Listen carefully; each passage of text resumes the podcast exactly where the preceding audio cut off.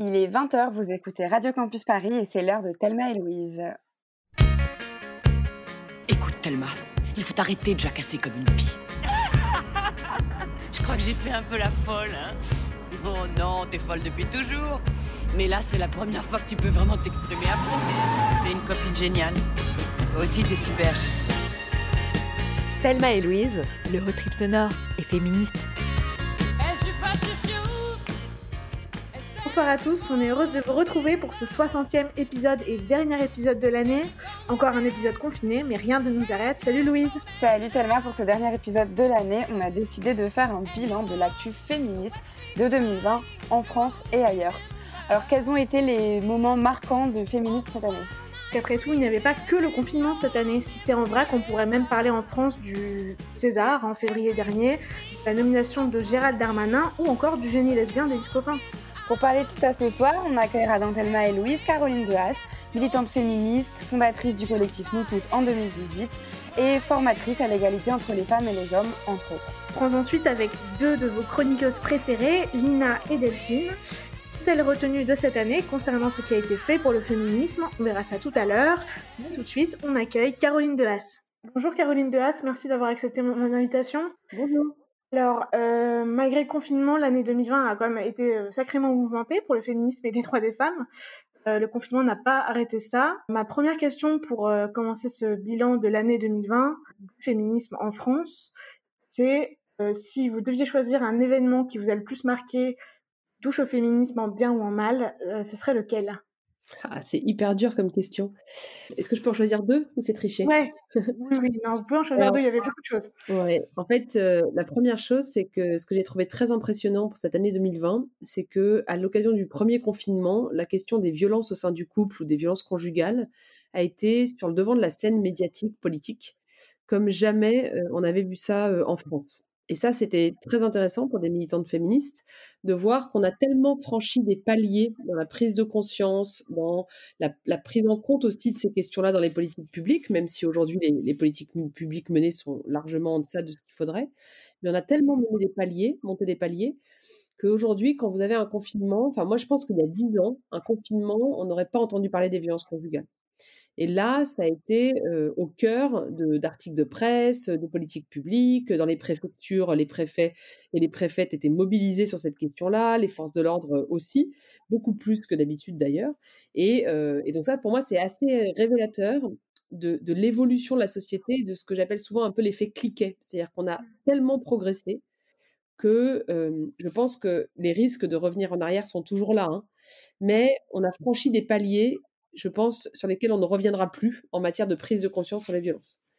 Et mmh. le deuxième événement, euh, qui est une décision euh, politique du gouvernement qu'il a pris cette année, qui est passé un peu inaperçu, c'est que le gouvernement a décidé de euh, supprimer la subvention qu'il donnait chaque année à une association qui s'appelle Solidarité Femmes pour gérer le 3919, donc le numéro de téléphone ouais. gr gratuit et anonyme que n'importe qui peut appeler tous les jours de la semaine. Et donc le gouvernement a décidé de supprimer cette subvention à l'association qui les gérait et de réattribuer cet argent euh, via un appel d'offres, c'est-à-dire qu'ils vont ils lancent un appel d'offres pour mettre en concurrence des entreprises avec des associations féministes. Et il y a un risque très important que ce numéro de téléphone, résultat, soit géré par une entreprise qui n'a absolument pas grand-chose à voir avec l'égalité ou avec la lutte contre les violences. Et vous pensez que ça va, ça va avoir quoi comme conséquences concrètes sur ce numéro? En fait, quand vous passez un appel d'offres, euh, vous allez regarder la rentabilité du, du produit que vous achetez. Euh, si vous achetez des formations, vous allez regarder combien de formations dans le, le budget prévu euh, le, le, prestataire peut faire. Lorsque vous achetez, je sais pas moi, un produit, vous allez voir combien il va coûter. Et donc là, euh, en fait, ce qui va se passer, c'est que les personnes qui vont répondre à l'appel d'offres, elles vont devoir montrer qu'elles sont capables de gérer un maximum d'appels en un minimum de temps. Mmh. Or, lorsqu'on parle d'appels de femmes victimes de violences, on ne peut pas faire dans un minimum de temps. Vous voyez, on ne peut pas avoir une de rentabilité.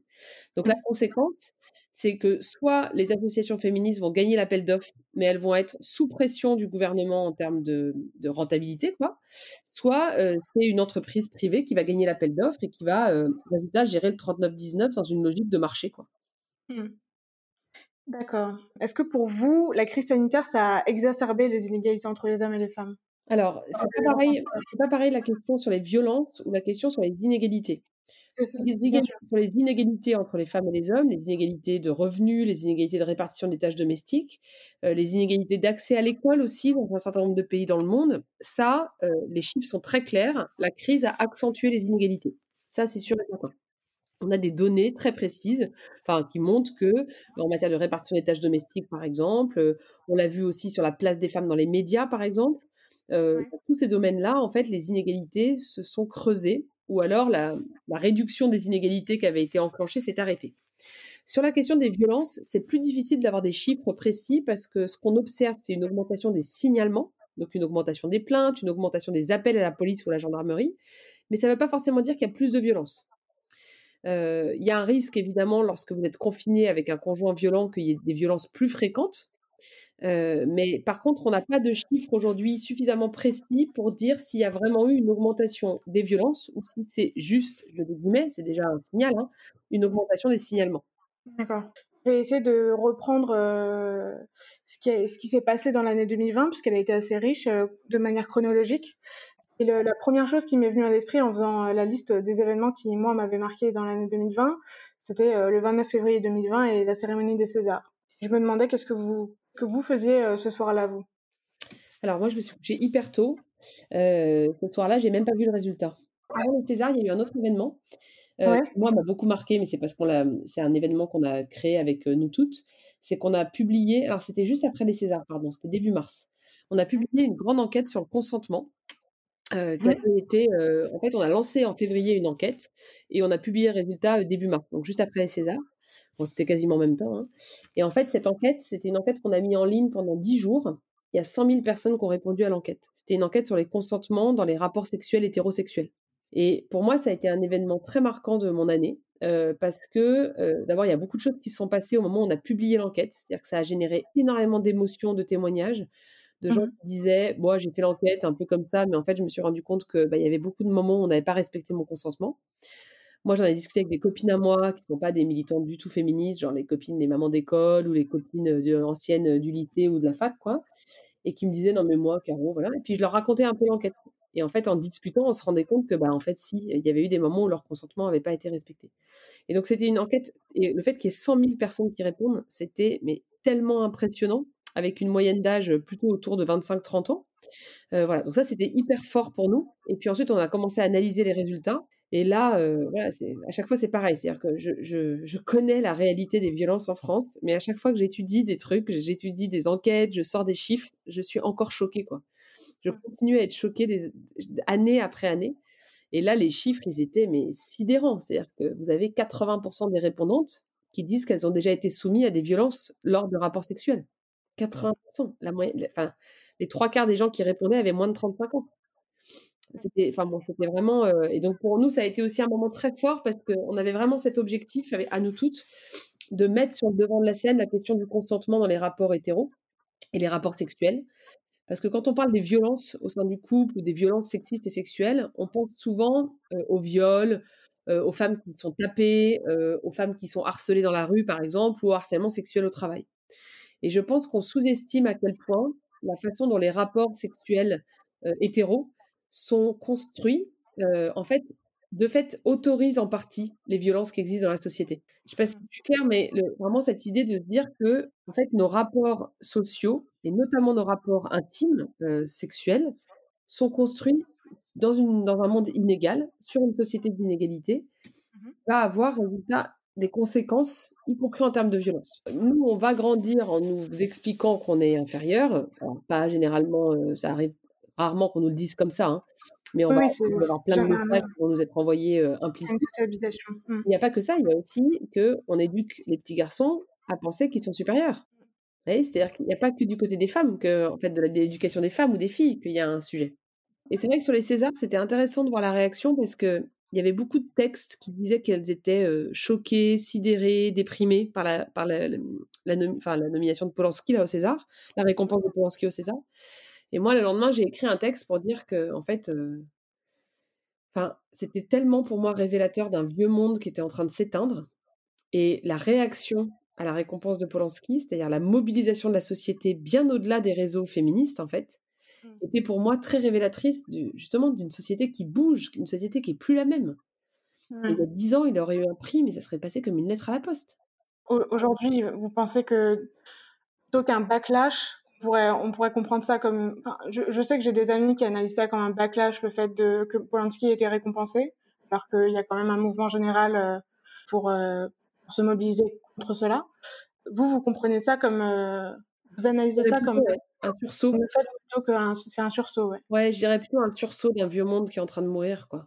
Mmh, Mais après, je, enfin, j'entends hein, qu'on peut analyser.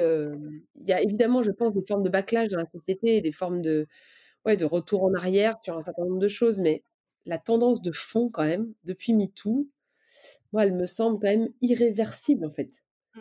Et c'est pour ça, d'ailleurs, je suis toujours très optimiste. On n'est pas toujours d'accord avec les féministes, d'ailleurs, parce que moi, je suis dans la team méga, méga optimiste tout le temps. Mmh. Mais ouais, je, je, suis tellement enthousiaste de voir que les mois passent, les années passent. Et en fait, le sujet de la, des violences sexistes et sexuelles et plus largement des inégalités continue à occuper le devant de la scène. On aurait très bien pu dire que 2017, MeToo, 2018, c'était terminé, quoi. Et en fait, ça ne s'arrête jamais. En 2019, les féminicides deviennent un mot courant, quasiment, dans le langage. oui, en, 2020, il y a une réaction au César assez forte, et pendant le confinement, la question des violences s'invite sur le devant de la scène. Et cette question-là, par exemple, c'est sûr qu'elle va être, je pense, elle va faire partie des débats de la présidentielle. Parlant de, de, de sentiment de backlash qui vient dans certaines parties féministes, quand, il, quand elle voit euh, le, les récompenses données à Polanski notamment. Je, je, me souviens que de nombreuses reprises, j'ai discuté de, de ça, de cette nomination, et j'avais des amis qui faisaient le rapprochement direct entre euh, Roman Polanski et Gérald Darmanin comme euh, un, un, bah, un, backlash, encore une fois, hein, d'une certaine classe et d'un certain vieux monde, comme vous le dites.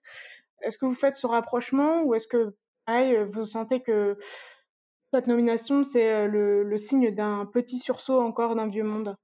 Alors, moi, ouais, j'ai pas fait de lien entre les deux, euh, parce que, euh, pour le coup, je pense euh, sincèrement que, enfin, je pense que les ressorts de la nomination de l'un et l'autre sont pas les mêmes.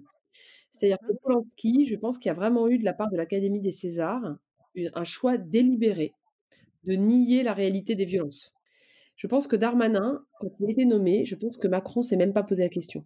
Vous voyez je dis pas que c'est pas grave, hein. je dis pas que c'est moins grave, je suis pas dire. Simplement, je pense que Macron, il en a tellement, mais rien à, mais rien à cirer, mais rien à cirer des violences. C'est même pas dans son spectre, c'est même pas dans son cerveau. En fait, ça n'existe pas. C'est pas un sujet qui l'intéresse. Que quand même Darmanin, je pense qu'il ne, il ne, il ne pense même pas à la question des violences sexuelles. Je pense que mmh. pour lui, ça n'existe même pas ce sujet-là. Donc c'est pas une forme de, de refus, vous voyez? C'est de ils sont fous, quoi. Donc, ce qui est grave hein, pour la République, et des conséquences hyper graves en termes de politique publique. Et pour moi, c'est vraiment ça qui a été révélateur avec Darmanin, c'est que en fait, Macron, il est capable de virer un ministre qui bouffe du homard et se fait payer des notes de frais par les services de par les services de son de, l'Assemblée. Mais par contre, un mec qui est mis en cause pour viol, là, ça lui pose pas de problème, quoi. Et il y a vraiment un deux poids deux mesures qui est quand même complètement flippant dans la tête de ce monsieur, quoi. Et donc pour moi, Darmanin, c'est plutôt, moi j'analyse plutôt comme un signal, en fait, une confirmation de ce qu'on savait de ce gouvernement, c'est-à-dire que ce gouvernement n'est pas féministe. C'est pas un gouvernement féministe. Emmanuel Macron n'est pas féministe. Ce n'est c'est pas un sujet qui l'intéresse. C'est pas un sujet sur lequel il veut mettre en place des politiques publiques. C'est pas un sujet sur lequel il pense que l'État peut agir de manière efficace et doit agir de manière efficace. Voilà, donc en fait, pour moi, ça confirme simplement ce qu'on savait déjà. Alors, il y a un côté un peu, en effet, sidérant. Enfin, moi, je me rappelle très bien du moment où j'ai entendu le truc. D'abord Darmanin, puis Dupont-Moretti. Je me suis assise. Enfin, j'étais debout, je me suis assise parce que vraiment, j'ai été choquée, quoi. Mmh. Mais en fait, c'est tout à fait dans la droite ligne de, ce gouvernement, qui est un gouvernement antiféministe. Antiféministe, carrément ah Oui, très clairement. C'est un gouvernement qui est antiféministe. Euh, enfin, quand on nomme au ministre de l'Intérieur un, homme qui insulte les féministes, je, ça s'appelle un gouvernement antiféministe. Quand on mmh. refuse, alors qu'on sait qu'il faudrait faire, de mettre en place des politiques publiques pour en finir avec les violences, on est antiféministe. Mmh. D'accord. Donc pour vous, vraiment, c'est ça, n'est pas de l'ordre de la même dynamique et pour Macron, c'est de l'ordre vraiment de l'indifférence et non pas du sursaut. Ouais, ouais, pour moi, c'est vraiment un. Ouais, l'Académie des Césars, je l'ai vraiment vécu comme un truc d'une institution qui, qui, qui se préserve face aux féministes, face aux, face aux changements sociaux. Vous voyez ce que je veux dire? Il y a vraiment ce sentiment de, de, de, gens dans leur tour d'ivoire, complètement déconnectés des réalités, qui font ah, nous on a raison, on est le vieux monde et on reste entre nous. Macron, pour moi, c'est juste, je mets des guillemets à juste, hein, mais il a choisi une stratégie qui est une stratégie de faire virer son gouvernement vers la droite et vers l'extrême droite. Et la question des violences ne rentre même pas en ligne de compte. C'est-à-dire que c'est pas son sujet. Son sujet, c'est d'aller le plus loin possible vers la droite et vers l'extrême droite. Et Gérald Darmanin, de ce point de vue-là, correspond à ça. La conséquence sur la société est catastrophique. C'est-à-dire que quand vous nommez ministre de l'Intérieur un homme qui est aussi proche idéologiquement de l'extrême droite, en fait, ça a des conséquences sur le niveau de conscience du pays et sur la mentalité du pays et sur le, taux d'acceptabilité du pays à des mesures autoritaires. oui, ça influence euh, qui est acceptable et tolérable dans, le comportement, dans les comportements masculins notamment. Mm. Oui, tout à fait. Je vais avancer un peu dans l'année, donc euh, on, s'est avancé jusqu'à début juillet dernier à, l'élection de, à la nomination pardon, Darmanin. Euh, en juillet 2020, on a eu aussi le, très fameux Conseil de Paris et euh, la dénonciation par deux élus écologistes, dont Alice Coffin, la proximité de Christophe Girard avec euh, Gabriel Matzneff, qui était visé par une enquête sur viol pour mineurs, et visé encore aujourd'hui. Ça a permis aussi de faire connaître Alice Coffin à un couple large public. Comment est-ce que vous interprétez le fait qu'il y ait besoin de faire autant de bruit pour mettre en garde notamment la maire de Paris, Anne Hidalgo, pour, concernant son entourage politique? Je, ne suis pas sûre que Anne Hidalgo, euh, ce soit pour elle une priorité la question de la prévention des violences. Mmh. Alors, je la mettrai pas dans la même case qu'Emmanuel Macron. Hein. Euh, je pense qu'elle est convaincue sur le fond que les violences c'est un problème. Je pense pas que ce soit euh, une priorité d'action politique pour elle. Il y a plein d'autres sujets sur lesquels elle est beaucoup plus mobilisée que celui-là. encore une fois, c'est pas pour moi, je pense pas une question de conviction, c'est vraiment une question d'appétence pour les sujets et et voilà, et de, mobilisation de ces équipes sur les sujets.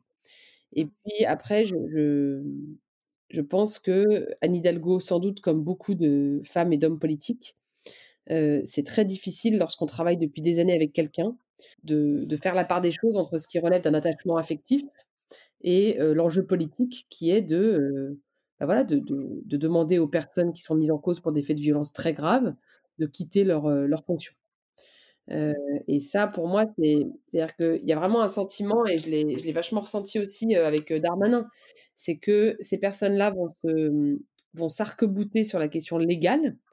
Non, mais il n'est que mis en cause, il n'est que mis en examen, ou il n'est que témoin assisté, ou il n'est que ceci ou que cela. Donc, mmh. il n'est pas coupable. Mmh. tant qu'il n'est pas jugé coupable, il est innocent. Et donc ça, c'est un, un, principe du droit français qui est fondamental. Tant que vous n'êtes pas jugé coupable, vous êtes innocent. C'est un principe qui ne doit pas faire oublier les aspects politiques. C'est-à-dire que quand on nomme ministre de l'Intérieur un homme mis en cause pour viol, ou quand on nomme adjoint à la culture un homme euh, qui a euh, aidé un pédocriminel multirécidiviste, bah, en fait, ça a des implications politiques, au-delà du droit. C'est-à-dire que quand elle choisit ses adjoints, Anne Hidalgo, elle ne les choisit pas que sur un plan légal, qui peut être adjoint ou pas. Elle les choisit aussi sur un plan politique du symbole, de la diversité politique, parfois même de la diversité des équipes. Elle va aussi en fonction de la parité. Elle va, elle va utiliser plein de, enfin, elle va, elle va constituer ses équipes en fonction de plein de critères. Et donc, il y a des critères euh, légaux. Hein. Si quelqu'un euh, est en prison ou a été condamné, euh, je sais pas, pour tel ou tel, ou à, être inéligible, bah, elle pourra pas le mettre dans ses équipes. Mais il n'y a pas que des critères légaux. Il y a aussi des critères politiques. Et donc, mmh. quand elle choisit de maintenir Girard à son poste, c'est un choix politique. Mmh. Exactement comme quand Macron décide de mettre Darmanin à cette place-là. C'est un choix politique. Et mmh. moi, plusieurs qui me disaient oui, mais il a le droit de le nommer. Je dis oui, oui, enfin, il a le droit de nommer beaucoup, beaucoup de monde en fait. il y a personne qui légalement pourrait être ministre. Mais en fait, il fait des choix politiques. Mmh. Et c'est pareil pour moi, pour Hidalgo et Girard. Pour moi, ce qui est encore plus incroyable, c'est que quand il y a la manif devant la mairie de Paris et qu'il démissionne le lendemain, je crois, moi, je me dis c'est bizarre quand même. Parce que depuis quand un adjoint à la maire de Paris, soutenu par la maire, démissionne parce qu'il y a 10, 15, 30 personnes avec des pancartes devant la mairie. C'est-à-dire que c'est pas normal en fait. Vous voyez, c'est pas comme ça que ça se passe d'habitude. Et en fait, moi je pense, après je ne sais pas exactement, je n'étais pas dans les arcanes et dans les discussions, mais il y a quand même une probabilité, c'est qu'en fait Christophe Girard savait qu'il allait avoir un article qui allait sortir. Et que c'est pour ça qu'il a démissionné. Et ce qui est mmh. incroyable, c'est que Hidalgo n'était pas au courant Ça, c'était en juillet 2020 et en septembre 2020, après qu'elle elle soit rentrée vraiment sur le devant de la scène, Alice Coffin a sorti son essai Génie lesbien qui a fait énormément de bruit. C'est moins qu'on puisse dire. Comment que vous décririez l'effet que ce, cet essai a produit? Pour moi, c'est vraiment révélateur euh, de la résistance quoi, au changement. C'est-à-dire que tant qu'on dit il faut que les femmes et les hommes soient égaux, il faut en finir avec les violences, bah, tout le monde dit ouais, c'est bien, ouais, vous avez raison. Quand on dit en fait les violences elles sont commises par des hommes très nombreux qui sont chez nous, qui sont nos conjoints, qui sont nos pères, qui sont nos grands-pères, donc en fait qui sont vous. En fait, c'est ça qu'on envoie comme message, c'est qu'on envoie aux gens à qui on parle que potentiellement parmi les gens qui nous écoutent, il y a des personnes violentes et notamment des hommes violents. Et là tout de suite ça devient plus compliqué parce que, en fait, c'est tellement massif les violences, c'est tellement massif les inégalités, que quand on commence à analyser la façon dont les hommes participent de fait à ces violences ou à ces inégalités, en fait, on va parler de quasiment tous les hommes. Enfin, vous voyez, on va, on va mmh. parler de beaucoup d'hommes en tout cas.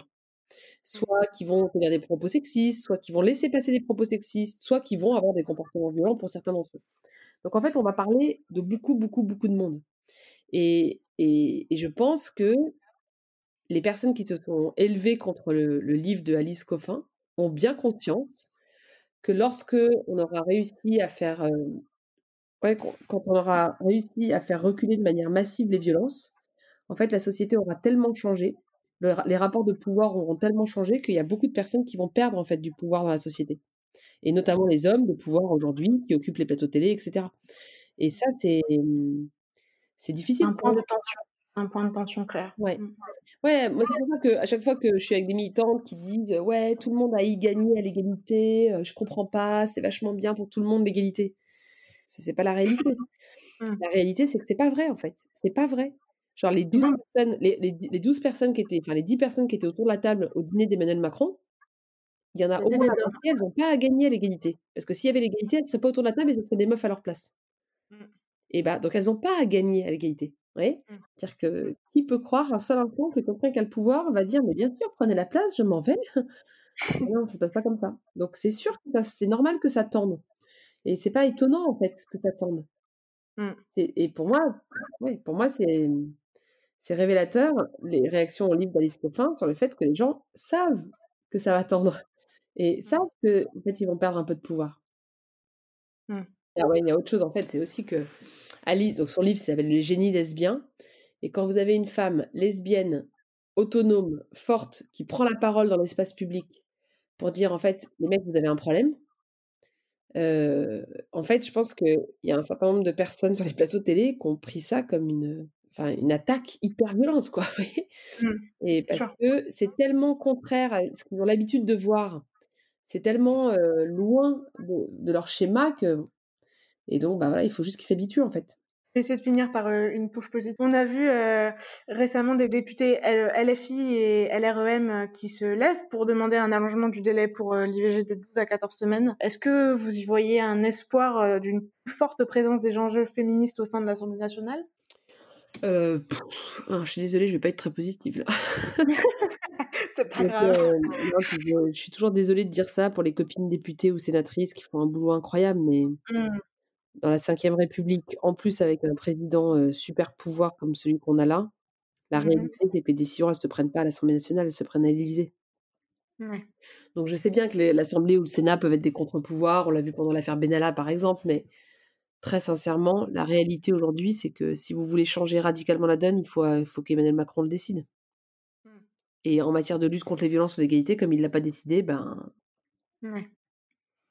Un mouvement que j'ai observé cette année, euh, c'est donc l'inclusion de la lutte antiraciste et contre la transphobie euh, au féminisme, un peu plus présente, un peu plus visible, par exemple depuis 2019 Alors oui, très clairement. Euh, en fait, je pense qu'il y, a, il y a un double mouvement, en fait. Il y a les mouvements antiracistes, les mouvements contre la transphobie qui sont plus forts qu'auparavant plus visible qu'auparavant dans l'espace public. Et donc, les mouvements féministes ne sont pas complètement déconnectés du réel, donc s'imprègnent de ça. Et puis, il y a un deuxième mouvement, c'est que les mouvements féministes accueillent des, femmes de plus en plus jeunes, c'est normal, hein, les générations passent, qui sont de plus en plus conscientes de ces enjeux. C'est-à-dire que quand on accueillait des jeunes militantes féministes il y a 10 ou 20 ans dans les mouvements féministes, la question de la transphobie, elle nous en parlait quasiment pas. Aujourd'hui, vous accueillez une jeune militante féministe de, je sais pas, 15-16 ans dans un mouvement féministe, la question de la transphobie, elle va la poser dès la première ou la deuxième réunion. Elle-même, vous voyez ce que je veux dire? Oui, Il y a oui, je vois. un double mouvement, c'est-à-dire qu'il y a une poussée de ces mouvements sociaux euh, antiracistes, euh, des mouvements contre la transphobie dans l'espace public et les mouvements féministes sont impactés par ça, parce qu'ils sont dans la vie, quoi. Et il y a un deuxième côté, c'est que les mouvements féministes sont rejoints par des, des jeunes femmes qui placent ces questions-là, et notamment la question de l'intersectionnalité des luttes, au, cœur de leur, euh, de leur militantisme. Et c'est cool. C'est pareil dans l'autre sens, c'est-à-dire qu'on pourrait poser la question au mouvement antiraciste de comment le, fait que les mouvements féministes soient plus forts aujourd'hui qu'il y a 10 ans, ça imprègne aussi euh, leur mouvement. Il y a une sorte d'échange en fait. Je vais vous poser une dernière question. Si vous, aviez, avez un ou deux livres écrits par une femme à conseiller euh, pour les vacances, lesquels ce seraient, simplement? Euh, alors, euh, je vais vous parler de Dorothy Parker. Parker, c'est une écrivaine euh, américaine qui est née en 1893 euh, et qui est morte en 1967 et qui a écrit notamment un recueil de nouvelles qui s'appelle La vie à deux, qui parle d'histoires d'amour, de couple, d'adultère ou de séparation, et qui sont d'une modernité absolument incroyable. Enfin, c'est fascinant ce livre. Il pourrait être écrit aujourd'hui, quoi. Et Mhm. vous savez qu'il a été écrit dans les années 60. il- C'est un livre qu'elle a écrit vers la fin de sa vie. Euh, c'est un livre féministe, antiraciste, euh, donc euh, dans, qui se situe aux, dans les États-Unis, aux États-Unis, quoi. Et c'est Mhm. vraiment une, une- bon, c'est très drôle, hein, et c'est extrêmement saisissant de modernité, quoi. Donc Dorothy Parker, La vie à deux, c'est un recueil de nouvelles, ça se lit hyper facilement. Très bien. Je vous remercie, Caroline Dehas, d'avoir euh, accepté mon invitation encore une fois. Merci beaucoup. Pour ce bilan féministe, Euh, je rappelle que Nous Toutes a aussi publié un petit guide antisexisme pour la période des fêtes et des réunions de famille euh, qui est disponible sur noustoutes.org. Voilà. Merci encore, Caroline Dehas.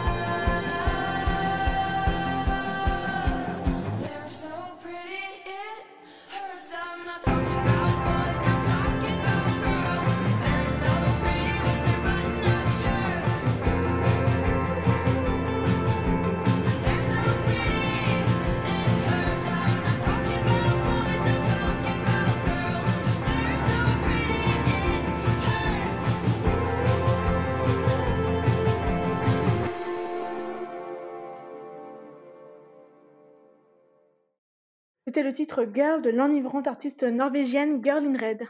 Je trouve que je suis assez douée pour ces conneries. Ouais, je trouve aussi. À fond la caisse. Et maintenant, on accueille chaleureusement Delphine et Lina que vous connaissez bien. Salut les filles. Salut Hello. Alors 2020, quelle année de merde, disons-le. Ce soir, on lâche tout, on est là pour se plaindre et on va le faire, mais pas que. Nos chroniqueuses vont bien trouver des petites choses positives à nous dire, j'espère. Pour commencer, Lina, je crois que tu as peut-être un peu envie de nous parler de, de l'amende de 90 000 euros dont a écopé la mairie de Paris. Qu'est-ce que tu as à nous dire là-dessus? Ouais, alors tout à fait. Euh, c'est un truc qui, euh, qui me scandalise.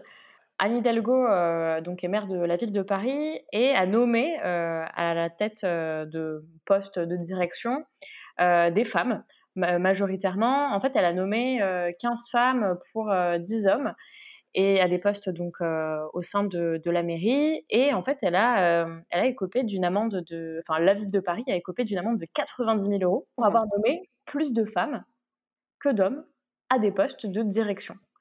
Euh, donc on peut trouver ça très paradoxal euh, en ce moment, à une époque où on est dans une logique de euh, valorisation de la diversité, de promotion de la parité hommes et femmes, et aussi on a juste à regarder un petit peu en dehors de ce qui se fait chez nous, outre-Pacifique, et constater que Joe Biden nomme aisément des femmes à des postes de direction, leur fait confiance, et que bah, chez nous ça pose encore problème en fait. Est-ce que vous avez des réactions là-dessus, Delphine? Bah ouais, c'est évident que euh, cet argument de vouloir à tout prix du 50-50, euh, à tout prix euh, ce mot d'égalité qui, qui évidemment a tout son intérêt, mais effectivement, il faut prendre en compte les décennies et les siècles qui, qui ont précédé où la présence des femmes était réduite à néant. Et effectivement, prendre un peu d'avance là-dessus et devoir payer 90 000 euros, oui, ça choque en 2020, quoi. Et puis je crois pas avoir déjà entendu euh, de d'amende qui a été donnée pour euh, tous les endroits où il y a plus d'hommes que de femmes. Non, j'ai peut-être que je me Jamais tu trompe, verras ça. euh, peut-être que je me trompe, hein, mais je crois pas en avoir entendu parler euh, depuis la loi de 2012 en tout cas euh, sur la Non, je crois qu'effectivement, moi j'ai entendu euh, peut-être au début de l'année ou à la fin de l'année dernière, il y avait une sorte de rapport euh, par, euh, par un ministère euh, qui faisait état, effectivement, que euh, la parité, on n'y était pas, mais je, effectivement, moi je me rappelle pas d'amende, quoi. Mais donc, Ah, le, le- le- la, base, la base légale pour justifier ça, c'est vraiment, on n'est pas à 50-50. Que Ouais, ça. ouais, parce qu'en fait c'est c'est 40%. Ouais. La parité oui, qui existe, enfin, légalement, c'est en fait c'est 40%. Donc on- c'est un problème qu'on peut qu'on peut également souligner dans le sens où euh, Oui. L'égalité en fait elle est euh, elle est relative dans le sens où euh, la loi considère que le principe de parité est respecté à partir du moment où il y a 40% de femmes au sein notamment des conseils d'administration, ce genre de choses. D'ailleurs, en parlant de chiffres, je vais juste me rattraper euh, parce que j'ai dit des bêtises tout à l'heure. En fait, Anne Hidalgo a nommé 11 femmes directrices dans ses services contre 5 hommes. Voilà. Je, je- parce qu'il me semble que j'ai dit n'importe quoi sur les chiffres précédemment, mais, voilà. Et oui, donc c'est bien 40%. euh. Mais ça aussi, c'est quelque chose qu'on peut remettre en cause. Et justement, pour lutter contre tout ça, c'est pour ça qu'on a besoin de, de moments de lutte et de moments militants comme le 8 mars, qui, juste ça tombe bien, euh, est un des événements qui, moi, m'a vraiment marqué en 2020. C'était pré-Covid, on dirait que c'était dans une autre vie. Euh, J'avais assisté à la manifestation de nuit en non-mixité qui avait lieu la veille. C'était euh, c'était un moment que j'ai trouvé grisant, de sororité en pleine foule, avec des chants à l'unisson et tout. Franchement, aujourd'hui, ça paraît juste irréel avec le Covid. Et j'avais aussi assisté au village des féminismes de l'association Afroféministe Moissy. C'était aussi un beau moment d'intersectionnalité et euh, de convergence des luttes. C'était la première fois que je voyais plein d'assauts euh, qui sont pas sur le devant de la scène habituellement pouvoir se réunir comme ça. Euh, par exemple, j'ai rencontré les Mains Paillettes, c'est une association LGBTI+ euh, sourde. Euh, les féministes musulmanes, le STRAS, syndicat des travailleurs et travailleuses du sexe. Plein de beaux mondes comme ça. Est-ce que vous, les filles, vous avez pu avoir un 8 mars un peu intéressant? Pauline, toi, qu'est-ce que tu as fait à cette occasion? Ben moi, je me souviens que j'étais en stage à Lille à ce moment-là. Donc du coup, euh, j'ai assisté au 8 mars, enfin à la cérémonie du 8 mars euh, à Lille. Ce que je me souviens, en fait, c'est surtout euh, de, de, de la présence policière en fait. Oui, était en plein centre-ville et vraiment, enfin, on était en plein centre-ville et on n'était pas vraiment nombreuses. Enfin, c'était un 8 mars, il faisait super froid. Les gens, on- on n'était pas si nombreuses que ça et euh, on était entourés de quarts de police et euh, vraiment, je me suis dit, mais donc, pourquoi autant de policiers pour si peu de femmes de, de- Pourquoi est-ce que vous avez peur euh Après, euh, ça m'a permis de, voir euh, d'autres assos locales féministes de Lille et c'était vraiment très cool. Donc, du coup, ça m'a permis de le voir dans une autre ville qu'à Paris, quoi. C'était aussi bien. Ouais, c'est vrai que c'est très intéressant. Puis en plus, ce que tu dis, ça me fait penser au fait que la manif dont j'ai parlé à Paris, c'était aussi un petit peu la première fois euh, qu'on voyait autant de répression violente policière envers euh, uniquement des femmes. C'est-à-dire que c'était une manifestation en non-mixité. On a eu des images euh, hyper violentes de femmes traînées par les cheveux dans les escaliers du métro. euh. Mhm. C'était c'était assez fou. Est-ce que vous en avez un souvenir, Lina, peut-être? Euh, oui, oui, je me souviens tout à fait, c'était assez, assez puissant. Euh, d'un côté, euh, il y a- enfin, il y a eu une couverture médiatique un peu plus importante de cet événement, donc peut-être que c'était un mal pour un bien, mais euh, quoi qu'il arrive, euh, je pense qu'il faut condamner euh, ce type de comportement policier. Ça fait peur, en fait, quand les femmes s'expriment dans la rue, finalement. Ouais, je partage ton sentiment. Il y avait un peu ce, cette sensation que les femmes étaient craintes pour la première fois. Une manifestation féministe, c'est triste à dire, mais le fait qu'elle ait vécu de la violence policière, c'était un peu le signe qu'elle était prise au sérieux pour la première fois. Je trouvais ça assez triste et bizarre un peu. Euh, une semaine avant, le 8 mars, une semaine ou deux, je me souviens plus exactement, on avait, euh, on avait donc les, Césars, les, fameux Césars 2020, euh, marqués par ben, le sacre de Roman Polanski en tant que meilleur réalisateur. On a eu Adèle Haenel qui se lève et qui se casse. Delphine, qu'est-ce que tu en as pensé? Est-ce que tu as suivi un peu tout ça? Euh, ouais. Moi, j'ai euh, suivi, euh, bah, disons, euh, entre guillemets, l'affaire Enel dès que, l'enquête la concernant est sortie sur Mediapart. Et j'en attendais pas moins d'elle quand elle, s'est levée. Et le lendemain, la, tribune de Virginie Despentes dans Libé, qui reprenait ce On se lève et on se casse, était m'a pris au trip et pourtant euh, je, je je suis pas fan fan à la base euh, de Virginie Despentes mais mais sa tribune euh, m'avait vraiment émue mais euh, moi si je peux euh, si je peux me permettre j'ai une petite euh, comme on dit unpopular opinion Allez. pour cette soirée on a énormément euh, encensé euh, Florence Foresti euh, qui était donc la, la présidente ou la je sais pas comment on dit présentatrice ou présidente de, euh, des Césars euh, ce soir-là et qui a décidé donc de ne pas retourner sur scène et de ne pas terminer la, cérémonie une fois que Roman Polanski a été euh, célébré. Moi, je me rappelle d'une interview de, Florence Foresti au moment de, toute l'affaire MeToo. Et elle, elle se, en fait, elle en faisait beaucoup de blagues qui, moi, m'ont mis extrêmement mal à l'aise, notamment une où elle expliquait que quand tout le monde disait MeToo, elle, elle disait et moi, et moi, personne n'a voulu me violer, je ne suis pas assez jolie ou je ne suis pas assez euh, intéressante ou que sais-je. Oui. Ça m'avait vraiment, vraiment violemment euh, choquée euh, d'entendre ça et que c'était passé, euh, entre guillemets, enfin, à la trappe, tout le monde s'en fichait. Et donc, du coup, je trouvais étonnant euh, un petit peu tous ces lauriers qu'on remettait sur, euh, sur Florence Foresti sans jamais trop, trop s'interroger sur elle, son humour un peu, euh, un peu girouette, à mon sens. Alors comme ça, Delphine, t'es pas une grande fan de la séduction à la française, toi Non, tout ce qui est euh.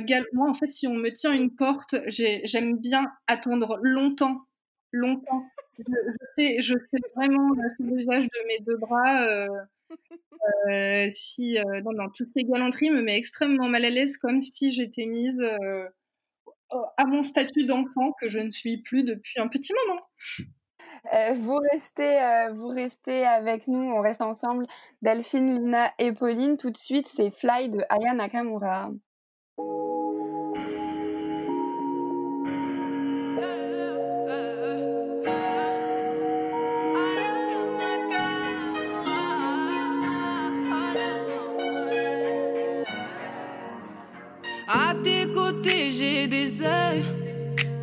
C'est comme si t'avais toujours été là. Tu fais danser mon cœur, j'ai des ailes. J'avoue que tu m'as conquise. On est liés, je le comprends. Je veux plus perdre de temps. Si j'ai des doutes, serre-moi plus fort, mm, plus fort encore. Je ressasse et je repense, c'est toujours pareil. Mon amour, je le sens, tu peux pas me l'enlever. Je repense et je ressasse, c'est toujours pareil. Plus le temps passe et tu fais danser mon cœur.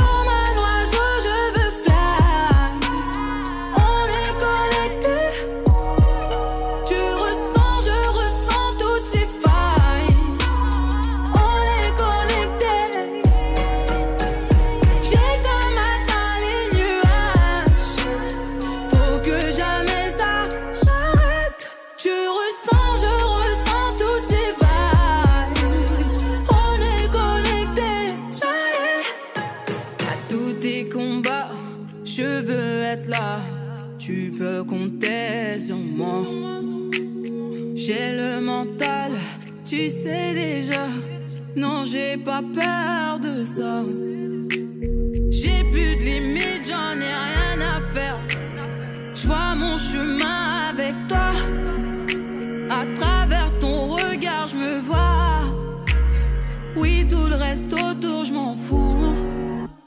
Je ressasse et je repense, c'est toujours pareil. Mon amour, je le sens, tu peux pas me l'enlever. Je repense et je ressasse, toujours pareil. Plus le temps passe et tu fais danser mon cœur.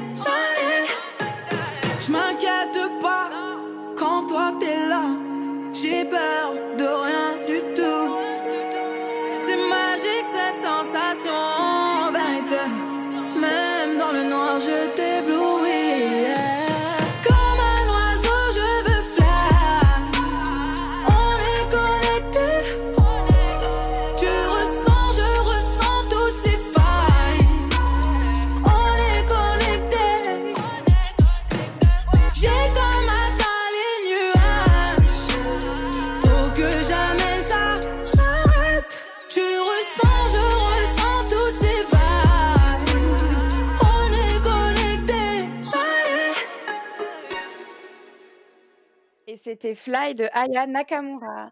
On est toujours sur Thelma et Louise avec euh, Delphine, Lina et Pauline. Euh, on, parlait de, on parlait donc des, Césars, du, César qui a été remis à Roman Polanski, le, réalisateur qui est euh, accusé et même condamné de, nombreux viols à travers le monde. Pauline, est-ce que tu as quelque chose à nous en dire de cette cérémonie des Césars? Moi, déjà, c'est vrai que j'avais un tout petit peu oublié, mais Delphine me l'a remis en tête, le truc de Florence Foresti. C'est vrai que avant, euh, sur les droits des femmes et tout, elle était quand même très versatile. Et c'est vrai que ça m'avait étonnée qu'elle euh, soit là à cette cérémonie qui était aussi tendue. Mais il y a un autre truc euh, qui m'avait quand même vachement fait plaisir, c'était la, la, la, la présentation de Aïssa Maïga. Elle a fait un truc qui était, enfin, franchement, il fallait avoir du courage et il fallait être vachement, euh, enfin, pas téméraire. Parce que apparemment dans la salle, euh, il y avait des insultes qui fusaient en fait quand elle parlait. J'avais lu ça dans un, dans un article plusieurs mois après qui relatait l'ambiance de la salle euh, au moment des Césars. Apparemment, il y avait quand même des insultes qui fusaient qu'on n'entendait pas, enfin, quand on regardait ça à la télé.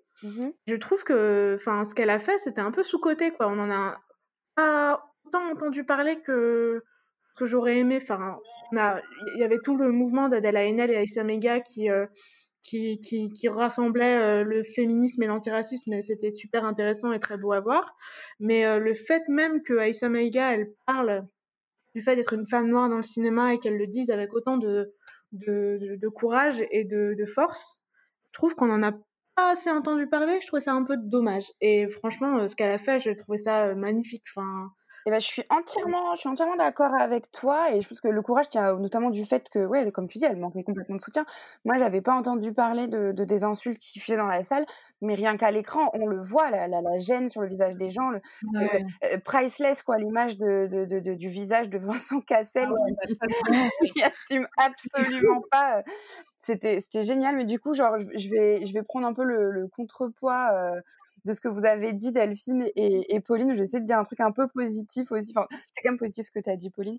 Mais euh, cette cérémonie des Césars a, a donné naissance à cette espèce de quatuor magique qui est euh, Céline Sciamma, Adèle Haenel, Aïssa Maïga et ensuite Nadège Bossondiagne. Euh, à partir de cette cérémonie, on les a vus ensemble de toutes les manifs, que ce soit les manifs contre le racisme, les violences policières, euh, euh, contre la loi sécurité globale, les manifs féministes, elles étaient partout. Euh, Ouais. Moi, j'adore, je stan, c'est les super nanas qu'on veut. Je- clairement, je stan aussi. Franchement, c'est quel beau quatuor, c'est Ouais. magnifique. Ça fait vraiment super plaisir et leur interview, euh, l'interview d'Adèle Haenel et Nadège Bossondiane à Mediapart, interview en plus par Valentino Berti, donc un plateau 100% féminin sur un média quand même relativement suivi. Euh, ça faisait vraiment du bien, ça faisait Ouais. plaisir. Euh, Il y avait de la bienveillance, je trouvais, sur ce plateau. Il n'y avait pas peur de montrer des émotions et des larmes en parlant de sujets hyper sérieux. Je trouve que c'est les plateaux du futur qu'on veut, euh, personnellement. Ouais, je pense qu'on peut, on peut vous dire qu'on vous la conseille du coup. Cette interview, elle est visible sur euh, YouTube, sur la chaîne de Mediapart. Et si vous avez le temps, jetez-y un œil parce que franchement, ça vaut le coup. Et aussi, si vous avez encore plus de temps, moi je vous conseille ensuite de regarder euh, la première interview d'Adèle Haenel euh, euh, qu'elle avait fait sur Mediapart avec Ouais. Philippe Lenel, euh, que pour ma part j'ai vu deux fois et que c'est un petit peu comme Titanic. Quoi. Ouais, il y a un avant et un après, personnellement. euh, C'est vrai, euh, d'avoir- c'est la même chose pour moi. Ouais. Ouais. Ouais. Lina, tu en penses bon, il quoi? faut que je regarde cette interview. Mais oui, j'ai vu en fait l'interview présentée par Valentino Berti et c'était vraiment top. Euh, surtout qu'en parallèle, il y avait Elisabeth Badinter euh, sur, euh, sur Quotidien et du coup, ça a créé le contraste. Non, c'est- c'était intéressant la, la mise en exergue, tu vois, de la- l'ancienne féministe euh, qui critique les nouvelles générations, qui est pro, qui est pro naturalisme et tout, et puis de l'autre, voilà, on a les combats actuels. et puis on voyait Nadège Haenel très engagée, euh, très très impliquée, très et puis elle est très sensible en fait. Enfin, au-delà du fait que ce soit une artiste, euh, qu'elle soit actrice et donc qu'on s'attende à ce qu'elle euh, sache retranscrire des émotions, je trouve qu'elle est elle est vraie quoi et ça fait du bien de d'entendre des personnes comme ça parler et, et ça donne de l'assurance en fait. Je, je trouve ça vraiment bien d'avoir des personnages comme ça auxquels on peut s'identifier. Enfin, même quand on est plus jeune, bah je voilà. Non, je trouve ça, je trouve j'ai trouvé cette interview top et il faut que je regarde la, première du coup. Effectivement, moi c'est ce que je me dis quand je regarde euh, Adèle Haenel euh, parler en dehors de ses films, euh, c'est qu'effectivement en fait euh, elle est comme nous toutes en fait. Elle s'exprime brute, brute de pomme, elle, elle cache pas ses émotions et c'est du coup c'est très, c'est très engageant et on se reconnaît très facilement en elle euh, quand elle est très émue et ce genre de choses quoi. Donc euh, longue vie à elle. Adèle, on t'aime. Longue vie à Adèle. Et comme ça, euh, avec Lina, les auditorices euh, apprennent que en- entre Badinter euh, et de l'autre côté Adèle Haenel et Nadège Bossondiane, la team de Thelma et Louise a fait son choix. En parlant de, en parlant d'un féminisme peut-être un peu, un peu moins d'aujourd'hui ou d'une autre génération de féministes, euh, Delphine, tu voulais peut-être, je crois, nous parler de Ruth Bader Ginsburg. Je ne sais pas si je prononce correctement. Exactement. Euh, donc euh, cette euh, juge à la Cour suprême qui est décédée des suites du Covid cet été ou cet automne, j'ai perdu un peu le fil. Et effectivement, c'est quand ce- cette juge de la Cour suprême est morte, on s'est rendu compte de tous les toutes les avancées euh, féministes qu'elle avait permis aux États-Unis, que ce soit l'avortement, que ce soit la contraception, euh, que ce soit euh, la discrimination sexiste au travail. Et effectivement, le fait d'avoir perdu cette juge à la Cour suprême et d'avoir eu Amy Coney Barrett en échange, bah, je pense que la société américaine va perd, perd grandement au change. Ça va être, terrible, notamment euh, du point de vue euh, de l'avortement, euh, qui est euh, en déclin euh, dangereux aux États-Unis et Et moi, ça m'inquiète euh, plus que tout. Et voilà. Il n'y a pas qu'aux États-Unis d'ailleurs que l'avortement euh, dans le monde a, a connu ses, enfin, ses- ses grandes reculées, euh, euh, Oui, la Pologne. La Pologne, euh, le tribunal constitutionnel a clairement, euh, clairement euh, en fait annulé euh, ce, droit à l'avortement. Euh, il reste autorisé uniquement dans des cas vraiment très très spécifiques de malformation du fœtus ou, ou ce genre de choses. Mais en fait, l'avortement ne devient plus un choix pour la femme. Elle ne peut plus décider si elle peut ou pas avorter, peu importe les circonstances. En fait, en fait, il faut, il faut avoir un mobile. Euh, il faut avoir une justification. Il y a une vraie intrusion dans, la vie privée, je trouve, au niveau polonais. Et enfin, en fait, c'est propre finalement à tout l'est de l'Europe qui adopte des lois de plus en plus euh, euh, liberticides. Bon, là, c'est une cause LGBT, mais on voit aussi en Hongrie où l'homme et la femme sont, voilà, la mère et le père. Enfin, il y y a vraiment, voilà. Des lois qui sont prises de ce côté-là de l'Europe qui sont vraiment très très restreintes. Mais on peut se réjouir, euh, en, en revanche, euh, en Argentine, euh, l'Assemblée nationale a décidé d'élargir le droit à l'avortement. Donc heureusement, il y a des, des pays dans lesquels ça change et de manière positive. Euh, élargir, c'est-à-dire? En fait, euh, élargir, euh, c'était pas possible dans des conditions, je crois, vraiment très très restreintes. Et en fait, là, ce sera un accès plein et entier pour les femmes euh, au droit à l'avortement, ce qui n'était pas le cas avant. Et ben voilà, j'avais promis qu'on réussirait à trouver des bonnes nouvelles à, annoncer sur cette année 2020. Euh, pour continuer un peu sur la, sur la lancée euh, de législative, euh, en France, nous, on a perdu cette année Gisèle Halimi. Toi qui fais du droit, Lina, est-ce que tu as particulièrement été touchée par cette femme?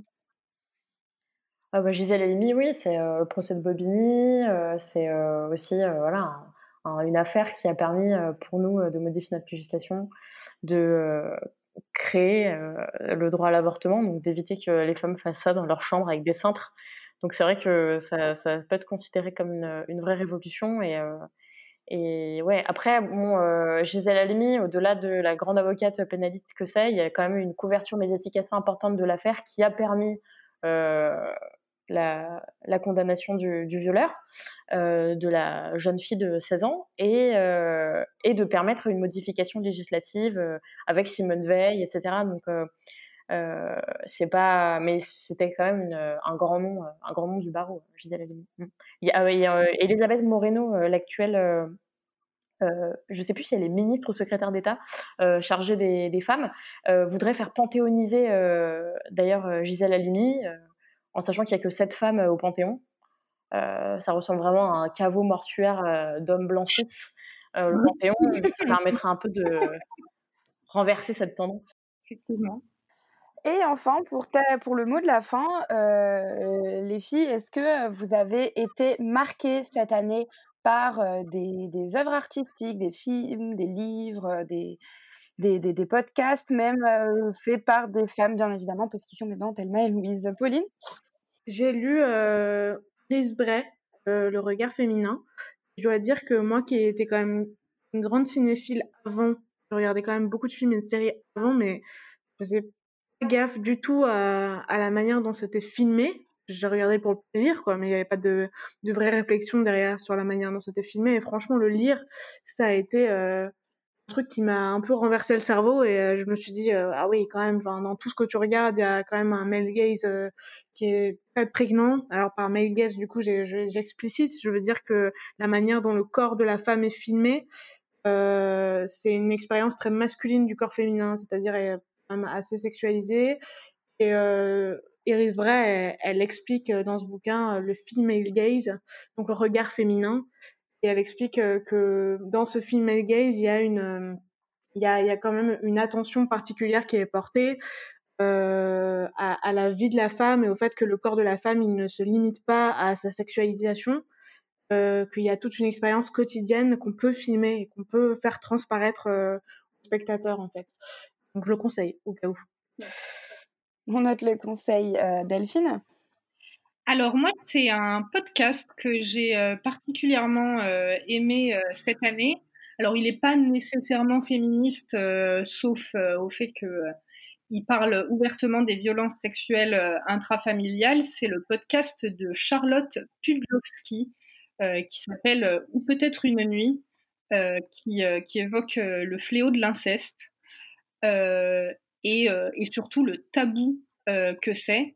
Et euh, moi, j'ai retenu deux choses de ce podcast que je vous recommande euh, seulement si on est en état de l'écouter. Euh, faut mettre un petit trigger warning, je pense, parce que c'est pas facile. Mais moi, si je retiens deux choses, c'est notamment que la chanson L'Aigle Noir de Barbara est une chanson sur l'inceste, ce qui fait que je l'écoute tellement différemment. L'Aigle Noir n'est plus du tout l'être majestueux qu'il peut être. Et euh, deuxième info, c'est une info statistique, c'est que dans une classe de CM2, il y a en moyenne trois enfants qui sont euh, victimes de violences sexuelles intrafamiliales. Euh, et moi, ça m'a, particulièrement choquée et j'ai repensé à ma classe de CM2 et puis bah, à ce moment-là, on se dit ah bah merde, effectivement, le, petit qui était tout seul dans le coin, celui qui arrivait tout, tout les yeux vides, vitreux ou que sais-je, ça fait beaucoup réfléchir et, euh, et ça fait vraiment, euh, ça donne envie de, se poser plus de questions sur les tabous de, ce fléau quoi. Et pour l'avoir écouté euh, aussi, j'appuie la recommandation de Delphine et franchement, effectivement, il faut, faut savoir ce qu'on écoute et il faut savoir ce qu'on va écouter parce que c'est quand même, ça secoue beaucoup, mais ouais, ça m'a fait beaucoup d'effets et pareil, j'ai beaucoup réfléchi à la classe de CM2. Moi, je l'ai pas écouté euh, ce podcast, euh, mais de manière volontaire, parce que bah, vous l'avez toutes les deux dit, il faut être prête, euh, il faut savoir ce qu'on écoute. Et depuis qu'il est sorti, je me suis pas encore estimée à aucun moment prête ou dans, dans un bon moment, et je crois que je vais peut-être pas l'écouter. Ça me fait ça avec beaucoup d'œuvres au final, au fur et à mesure. Lina, une reco? Euh, ouais, oui, non, mais je voulais rebondir sur euh, le podcast. Il est assez dur. hein. Moi, j'ai réussi à écouter deux épisodes et puis j'ai arrêté. Déjà, c'était pas mal. Euh, une reco. Alors, euh, moi, j'ai euh, découvert euh, l'ouvrage d'Alice Coffin de Jenny Lesbien qui était sorti depuis un petit moment. Euh, c'est une reco que, que je fais, mais euh, assortie de certaines critiques. Euh, parce que euh, je le trouve euh, intéressant euh, d'un point de vue journalistique. Il y a vraiment, elle met en exergue euh, euh, la couverture euh, médiatique américaine avec euh, la couverture euh, médiatique française et euh, la prise en compte euh, des euh, disparités euh, de genre et euh, ethniques. Donc c'est hyper intéressant. C'est un bouquin très engagé euh, dans la cause LGBT aussi. Donc euh, quand on est investi dans la cause ou pas, euh, bah, on peut apprendre plein de trucs. Euh, mais euh, je trouve pas qu'il soit, euh, au-delà du fait qu'elle soit journaliste et qu'elle ait fait des études, je trouve pas que ce soit d'une prose incroyable. Donc ça se lit,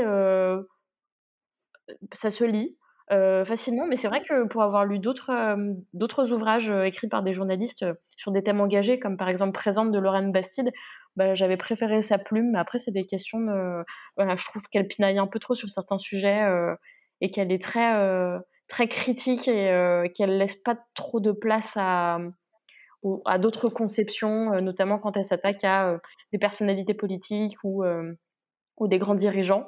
Après, bon, c'est son bouquin, elle écrit ce qu'elle veut dedans, mais c'est vrai que c'est voilà, c'est assez tranché quoi. Elle est tranchante, Alice Coffin.